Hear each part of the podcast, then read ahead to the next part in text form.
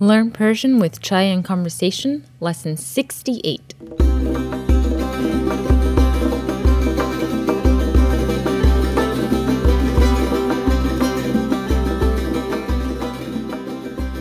Hello and welcome to Lesson 68, the final part of our study of Rumi's poem, Ruza. In this lesson, we're going to go over the last two lines of the poem. As always, let's listen to my Aunt Farnaz recite the entire poem. در هوایت بیقرارم روز و شب. سر ز پایت بر ندارم روز و شب. روز و شب را همچو خود مجنون کنم. روز و شب را کی گذارم روز و شب. جان و دل را می خواستند از عاشقان. جان و دل را می سپارم So, hopefully, you understood the majority of that since we've learned the first four lines already. Also, hopefully, you've memorized that portion. And this last part will be a piece of cake. So, as we said before, the concept of ruz or shab is a zekr in this poem, meaning it's a mantra. Through repetition, you get lost in these words. Repeating them is like the whirling of the dervishes. They spin us in a circle, and the earth spins as well. The spinning causes day and night, ruzushab. So that's what this is supposed to evoke. The same spinning, the concept of becoming lost, of becoming majnun, which if you remember means crazy. And it all comes down to the loss of the ego, of joining the world and the creator and spinning, becoming a part of the whole. And now let's listen to my Aunt Farnaz reciting the last two lines of the poem. جان و دل را میخواستند از عاشقان جان و دل را می سپارم روز و شب So in these lines, we hear Ruza Shab at the very end. But before that, he changes to a different mantra, and that is the mantra of John Odel. So John is the word for soul. John. And Del is the word for heart. Del. So back to John. This is a concept that comes up a lot in Persian culture. In fact, when you're talking to someone, you can follow their name with John. So, for instance, you can refer to me as Leila John. And this means Leila dear. Iranians refer to their loved ones in this way and also just their dear friends. John can also become June in conversation. June. So instead of Leila John, it becomes Leila June. Leila June. So you can practice this with your Iranian friends and family. Say you have a friend named Sarah, or pronounced Sara in Persian. You can call your friend Sara Jun or Sara John. And this, again, is very common among friends, and not just friends of the opposite genders or romantic partners. Men can call men Jun, as can women. So, again, this word for soul or life is John. And del again is the word for heart. Del. So heart and soul, John del. Also in this sentence is the word ashiqan. Ashiqan. This word might be a bit trickier to pronounce because it has the word, the sound g in it, which is one of the two Persian sounds not contained in the English language. So, g and ashiqan. And this means lovers. So ashiqan is lovers. You can also say ashiqetam, and that means I love you. Ashiqetam. So ashiqan, in English, when you say lovers, it usually means people that are in love with someone else, like in a romantic relationship. In Persian, it can mean a whole lot more. Ashiqan can mean a person that is in love or the people, the, the ones that are in love, the crazy ones, the lovers of life.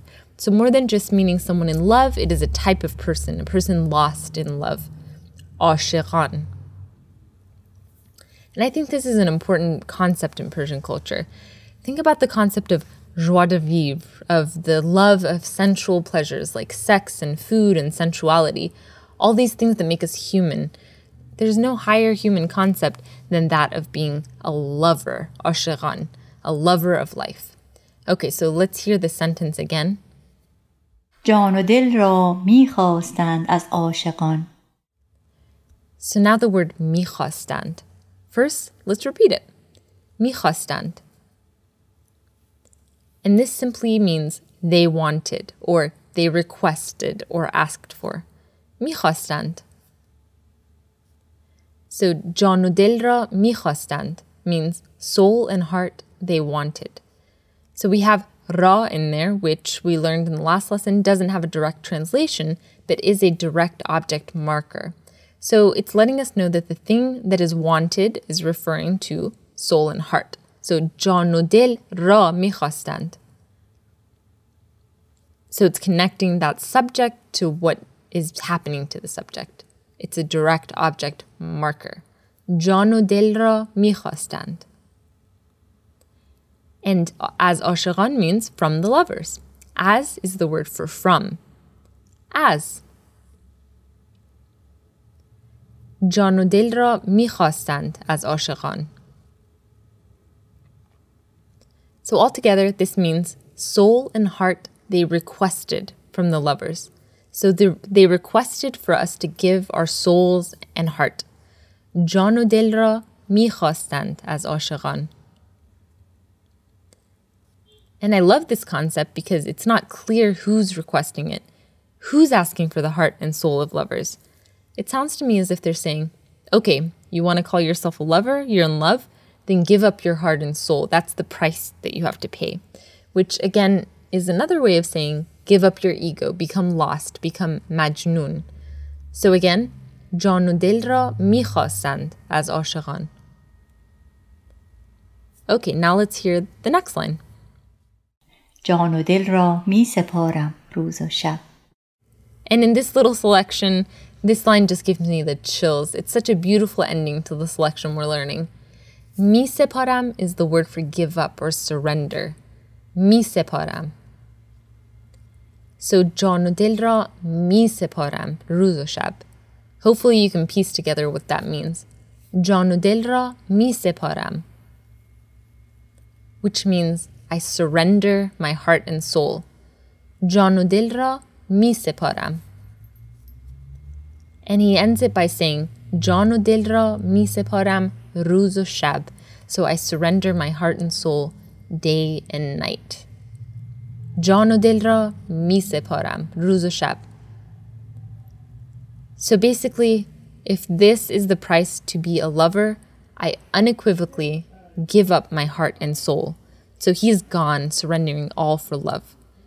And that is truly the price of love, to give up oneself in the pursuit of love, whether that that again be for earthly love or for the mystical spiritual kind of love of the creator of God or the universe or whatever you want to call that celestial love. So now again, let's listen to the whole selection of the poem as read by my aunt. در هوایت بیقرارم روز و شب. سر ز پایت بر ندارم روز و شب. روز و شب را همچو خود مجنون کنم. روز و شب را کی گذارم روز و شب؟ جان و دل را می خواستند از عاشقان. جان و دل را می سپارم روز و شب. Absolutely beautiful. And it's again been so wonderful peeling back the layers and meaning of this selection with you all. Again, hopefully you've been memorizing it as we go along, and we would love to see the videos of your recitations sent to info at chaiandconversation.com with chai spelled C-H-A-I. On today's lesson, we've linked Shahram Nazeri's version of the poem as well, which is more popular than Lutfi's, and also a gorgeous interpretation.